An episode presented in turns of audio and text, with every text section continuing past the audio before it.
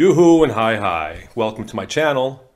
There's not much here yet, but uh, thank you for stopping by. I appreciate it, and hopefully you'll swing by more for updates, uh, suggestions, my experiences, things like that, because I want to try to use my path towards cinematography to help other people that are up and coming, cinematographers and filmmakers.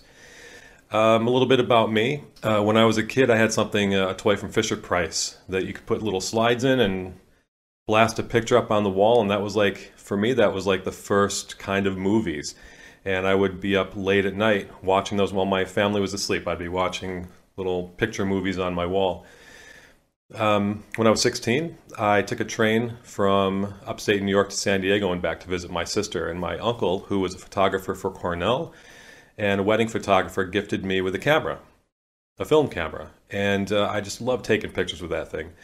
And I love the magic of getting that envelope back from at the time the drugstores would do all the uh, would do all the developing, and seeing the pictures and reliving and just seeing things caught in time on film.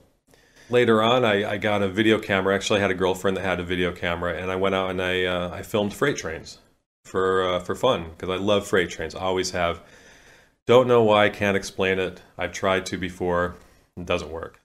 I film them and I turn the footage into DVDs with covers and all this other cool stuff and sold it to people. And um, you know, it was kind of a side hobby business. Uh, you know, but then I looked back at them later on and I couldn't believe how bad those videos were. Honestly, it took me a long time to come to terms with how they were so bad and how I sold them to people and people liked them. But that's another story. I'll be talking about how we jump, we make jumps in our career from one level to another, how we know it's time, how to do it, how to have the confidence and the faith in doing that.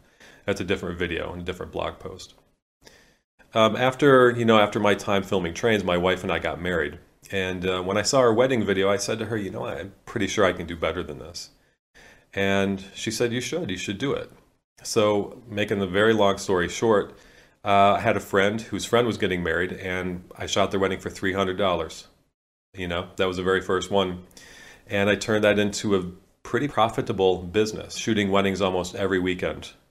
And I learned a ton from that, and eventually out I outgrew it. And I said to my wife again, I said, you know, I, I think I can do more than this.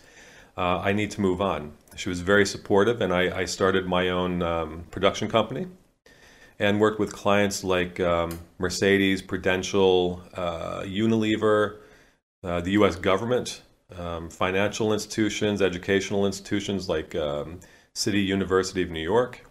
And I feel like I've learned some lessons. You know, I, I, I didn't go to film school.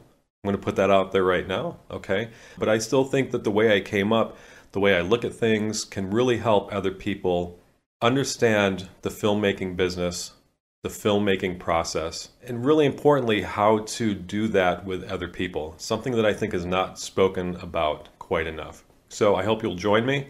Come on back, there will be more content very soon. So mark me off, bookmark me, like me, subscribe, whatever you want to do. And uh, I hope you get some good stuff from it, okay? All right, bye bye. You out.